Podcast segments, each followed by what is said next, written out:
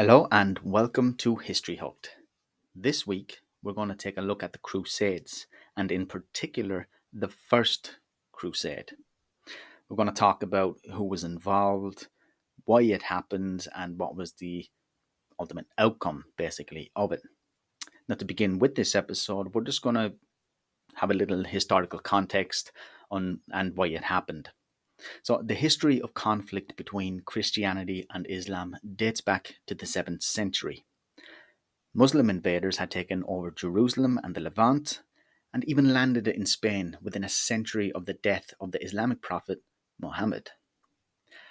However, the Reconquista, which consisted of Christian kingdoms waging military campaigns against the Moors, gradually weakened Islamic control of Spain by the 11th century.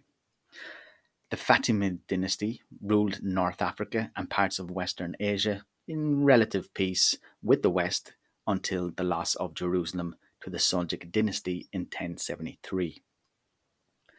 The Seljuks, a Sunni Muslim dynasty of Oghuz Turkic origin, established the Seljuk Empire in 1037 and were the main target of the First Crusade.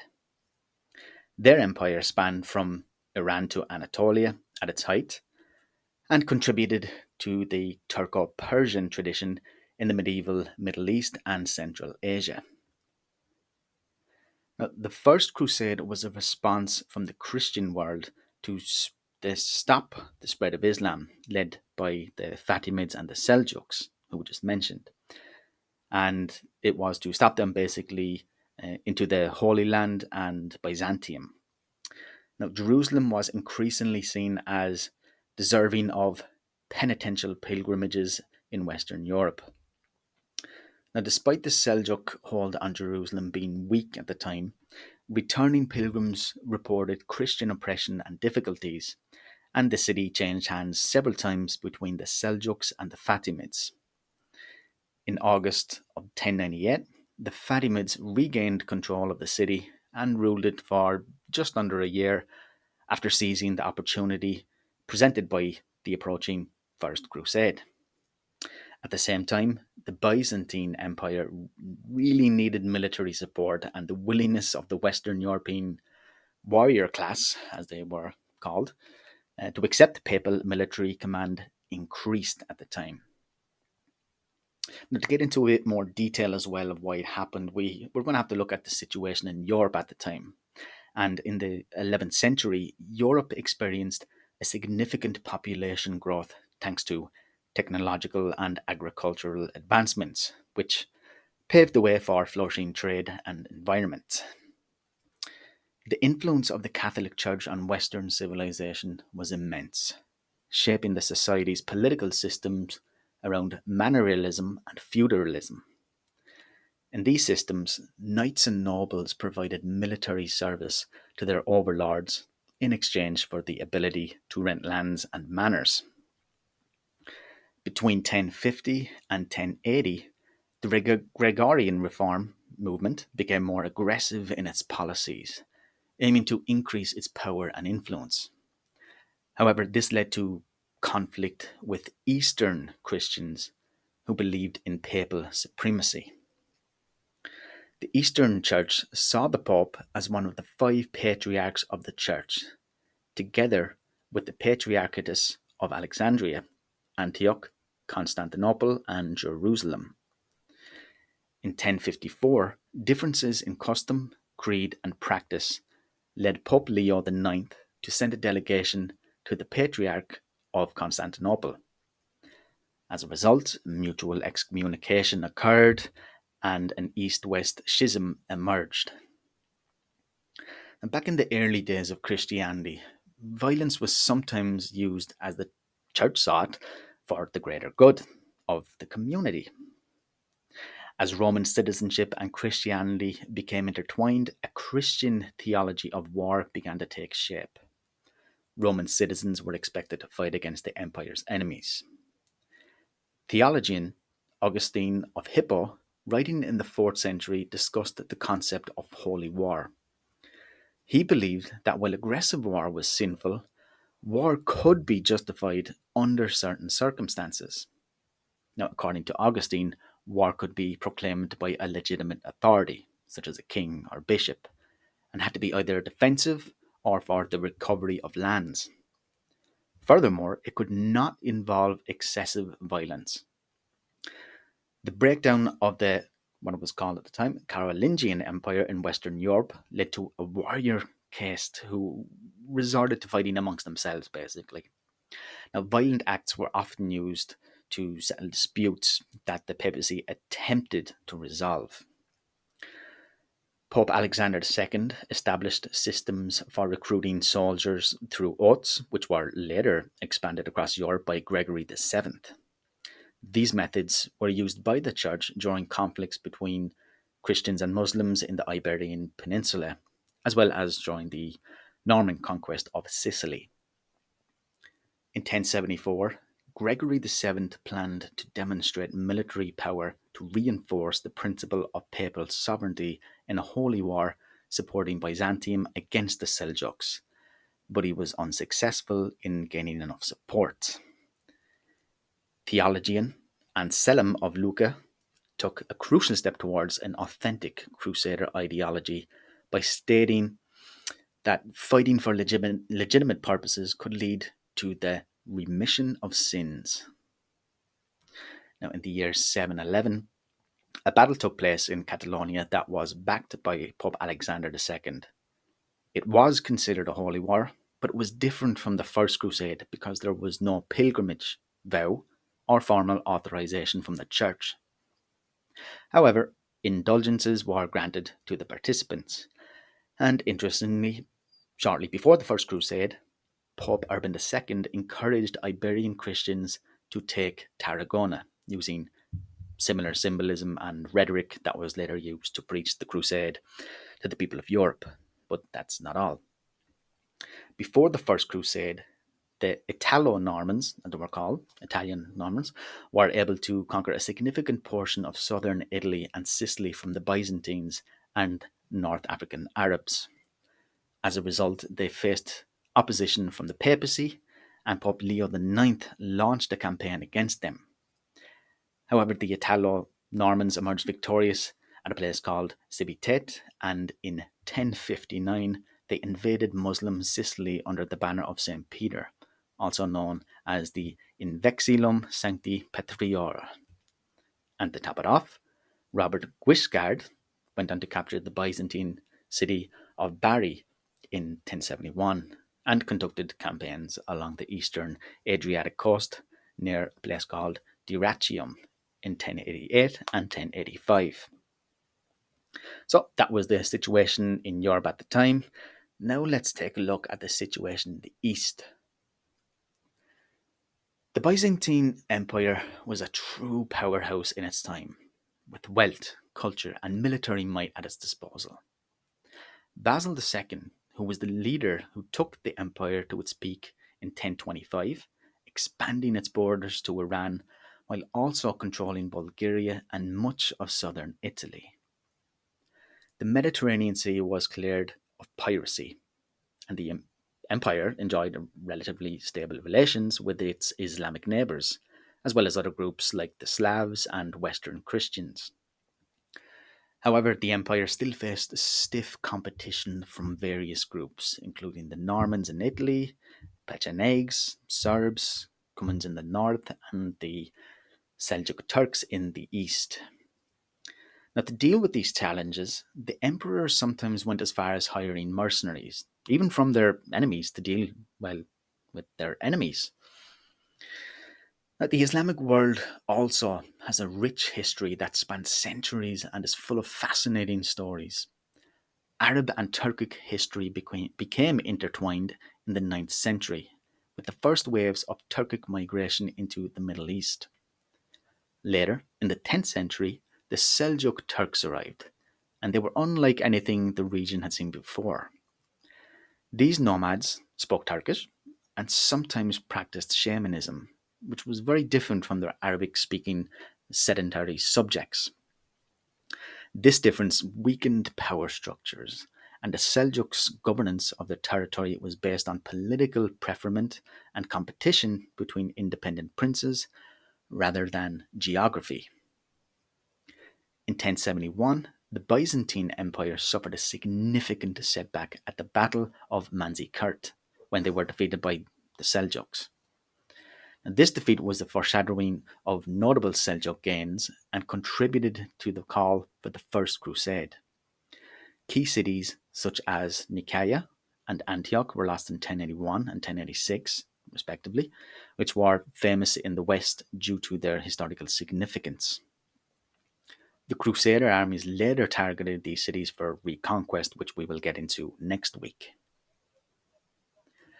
Now, after the deaths of Nizam al Mulk, Malik Shah, and al Mustansir Billah, the Islamic world was divided, with Kilij Arslan and Tutush I taking over in Anatolia and Syria. Syria became further divided among emirs, while Egypt and Palestine were controlled by the Fatimids. Just before the arrival of the Crusaders, the Fatimids regained control of Jerusalem from the Atu kids, who were a smaller tribe associated with the Seljuks, which were already mentioned. Now, to talk a little bit about the Council of Clermont. The year was 1095 and the Holy Land was in turmoil. The invading Turks were advancing into the Byzantine Emperor's territory, causing panic and desperation. That's when the Council of Piacenza and the Council of Clermont stepped in, both held by Pope Urban II.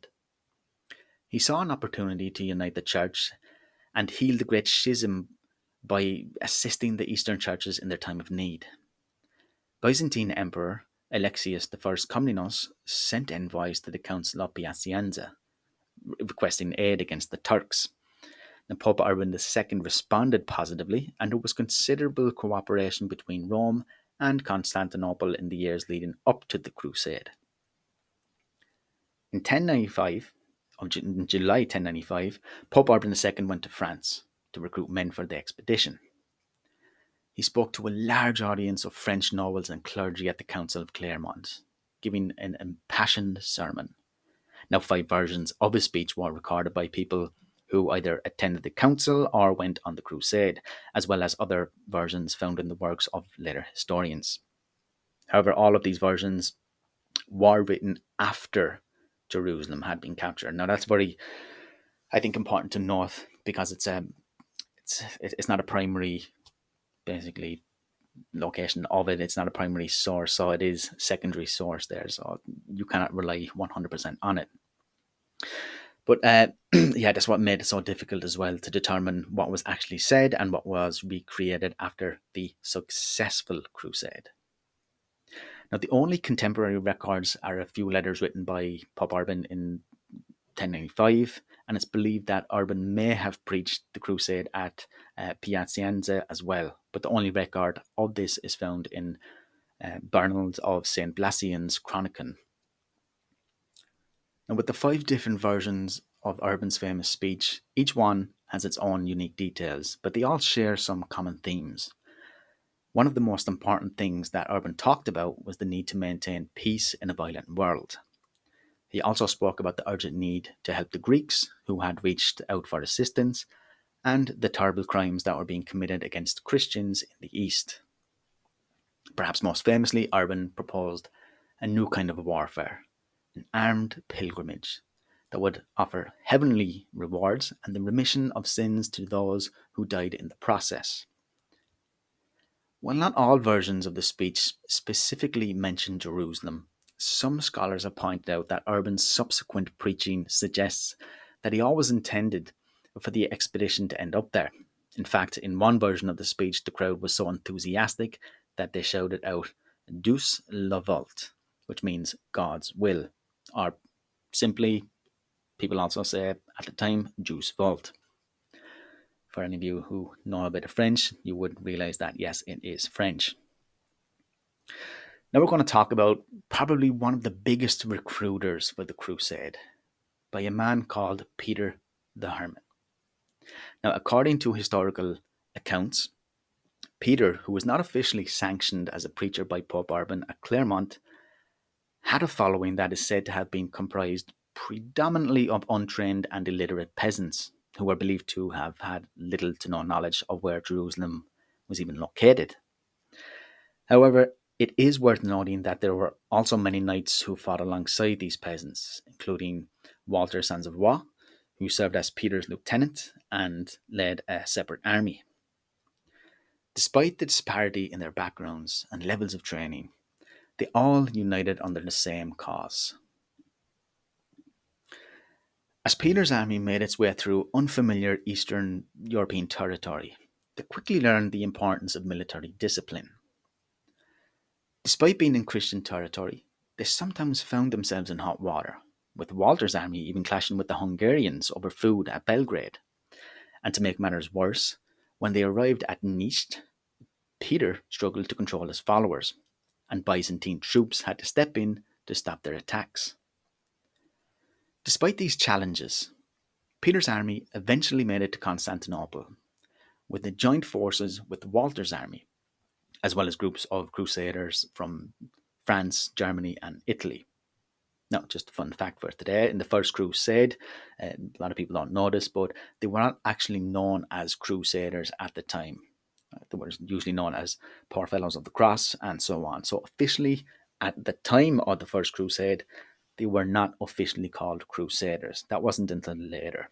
Okay, so just keep that in mind. But I'll just use them, I will just reference the word Crusaders just to make things more, I think, to clarify things easier for you. Okay, so unfortunately for Peter's army, another army of Bohemians and Saxons never made it past Hungary before splitting up. Maybe just say, to hell with this, it's not worth it. No one knows.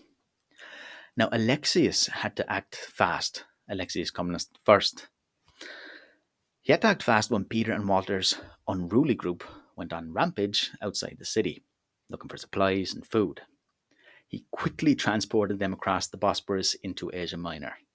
Now, it is important to note that Peter and the smaller armies moved into Asia Minor before the other men, noble armies arrived in Constantinople, which we will get into very shortly.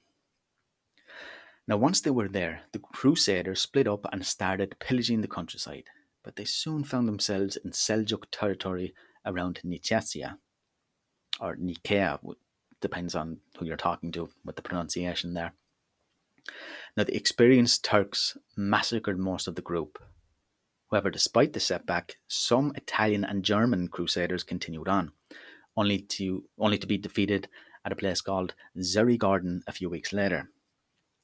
Walter and Peter's followers, who were mostly untrained in battle but had about 50 knights leading them, fought bravely against the Turks at the Battle of Civitot a month later. But the Turkish archers destroyed the Crusader army, and Walter lost his life. Peter, who was not present during the Battle of Civitot, later joined the second wave of Crusaders along with the few survivors of the battle. And this second wave of Crusaders is what I just said a minute ago. We'll talk about them now in a minute. It was a devastating experience for all involved, but the determination to continue on with the crusade remained strong. During the First Crusade, Coloman of Hungary had to deal with a major headache caused by the armies marching through his kingdom towards the Holy Land in 1096. He had to take on two crusader hordes that were pillaging the area and wreaking havoc. Now, despite their persistence, their persistence, Coloman emerged victorious and even managed to defeat Emicho's army as well. Eventually, Emicho's followers dispersed, and some even joined the main armies However, Emicho himself decided to head back home. Maybe he had the same idea as the Saxons, Bohemians we were talk- just talking about. Interestingly, the attackers were not only interested in acquiring money from the Jews, but also wanted to force them to convert. And it's also important to note that the church hierarchy's official policy for crusading never allowed for physical violence against Jews. That being said, some of the Christian bishops, such, such as the Bishop of Cologne, did their best to protect the Jews from any harm. In fact, a decade prior to this event, the Bishop of Speyer even provided a walled ghetto to protect the Jews of that city from any Christian violence. The chief rabbis were even given control of judicial matters in their quarter, However, it's worth noting also that some bishops took money in return for their protection. The attacks may have originated from the belief that Jews and Muslims were equal enemies of Christ and therefore needed to be either fought, killed, or converted to Christianity. Now we're going to talk about the, the, travel as well from Clermont to Constantinople for the other armies that I was talking about, or the second wave. This group or these groups were not with Peter the Hermit. So in August 1096, the four main Crusader armies embarked on their journey from Europe. The interesting part is that they each took different routes to reach their destination, which was Constantinople. Some went through Eastern Europe and the Balkans, while others crossed the Adriatic Sea. Coloman of Hungary was kind enough to let Godfrey and his troops pass through Hungary, but only after his brother, Baldwin, was taken as a hostage to ensure good behaviour this time round. The armies finally met up outside the walls of Constantinople between November 1096 and April 1097. Hugh of Vermandois was the first to arrive, followed by Godfrey, Raymond, and Bohemond. Now, talk about a little bit of the recruitment process as well in Europe. The recruitment process stretched entirely across the continent. The number of Crusader armies has been estimated to be around 70 to 80,000, with even more joining in the three year duration. The number of knights is estimated to be between 7 to 10,000, and 35 to approximately 50,000 foot soldiers. With non combatants included, the total number of participants ranged from 60 to 100,000. The speech given by Urban was carefully planned and had the support of two of southern France's most significant leaders, Adhemar of Le Puy and Raymond IV, Count of Toulouse. Adhemar attended the council and was the first to take the cross. Urban then spread the message throughout France and urged his bishops and legates to do the same in their own dioceses in France, Germany, and Italy. The response to his speech was much greater than anticipated, and despite Urban's attempt to discourage certain groups from joining, such as women, monks, and the sick, it was clear that the response was overwhelming. Most who responded were not wealthy, skilled knights, but peasants who were driven by emotional and personal piety, which was not easily controlled by the aristocracy. Preaching typically concluded with every volunteer taking a vow to complete a pilgrimage to the Church of the Holy Sepulchre, and they were given a cross to wear on their clothes. Now, the motivations of the multitude of participants in the Crusades are difficult to evaluate given the lack of historical accounts. However, it's likely that personal piety played a significant role for many of the Crusaders. Now, despite this popular enthusiasm, Urban managed to assemble a formidable army of knights from the French aristocracy. Some of the key leaders he recruited include Bohemond of Tarentum, a staunchly uh, ally of the Reform popes, as well as Godfrey of Bouillon, who had previously been an anti Reform ally of the Holy Roman Emperor. The Crusaders hailed from different regions, including northern and southern France, Flanders, Germany, and southern Italy. They were divided into four separate armies that were not always cooperative, maybe for the language barrier, the culture barrier, and so on. But they were united by their common ultimate goal the crusade was no small feat. Led by some of the most powerful nobles of France who left everything behind, even entire families who embarked on the journey at their own great expense. Robert of Normandy even loaned his duchy to his brother, William II of England, and Godfrey had to sell or mortgage his property to the church. Tancred, one of the crusade leaders, was worried about the sinful nature of knightly warfare and was excited to find a holy outlet for violence. Interestingly, Tancred and Bohemond, along with Godfrey, Baldwin, and their older brothers, Eustace III, Count of Bouillon, are examples of families who crusaded together. Now, most of the French crusaders were distant relatives, but family relations played an important role in their enthusiasm for the crusade. However, personal advancement was not entirely absent from the Crusaders' motives. For instance, Bohemond was motivated by the desire to carve himself out a territory in the east and had previously campaigned against the Byzantines to try to achieve this. The crusade gave him a further opportunity, which he took after the siege of Antioch, taking possession of the city and establishing the Principality of Antioch, which we will get more into next week. Arriving at Constantinople, the second wave. Now, upon their arrival at Constantinople, the armies were in dire need of food and supplies, hoping for assistance from Alexius. Understandably, Alexius was wary due to his past experience with the People's Crusade with Peter the Hermit.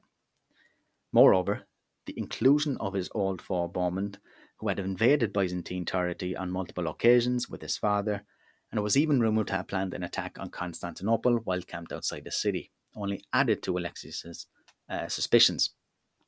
Nevertheless, this time round, Alexius was more prepared for the Crusaders, resulting in fewer incidents of violence along the way. Tensions were high in the city as the citizens and Crusaders were on the brink of war. They just didn't get along, simple as that. The Crusaders were desperate for supplies, and pillaging seemed like the only option. However, Raymond stood out from the rest by refusing to swear an oath. Instead, he vowed not to cause any harm to the empire. Before crossing the Bosporus, Alexius gave the leaders valuable advice on how to handle the upcoming encounter with the Seljuk armies. It was a critical moment, and everyone knew that their fate was in their hands. Next week, we'll be following the path of the Crusaders, particularly the second wave, as they venture into Asia Minor in the first half of 1097 and experience their significant battles. As always, thank you very much for listening. And also, you can always follow me on Instagram at a History Hooked Podcast where you can be updated with the newest podcasts that are available. You can follow me anytime. You can also sign up to the email subscription on my website, www.historyhook.com, for the latest news, not just podcasts, but blog posts and so on. So, yeah, feel free to do that. History Hooked Podcast. Thank you again for listening, and as always, catch you in the next episode.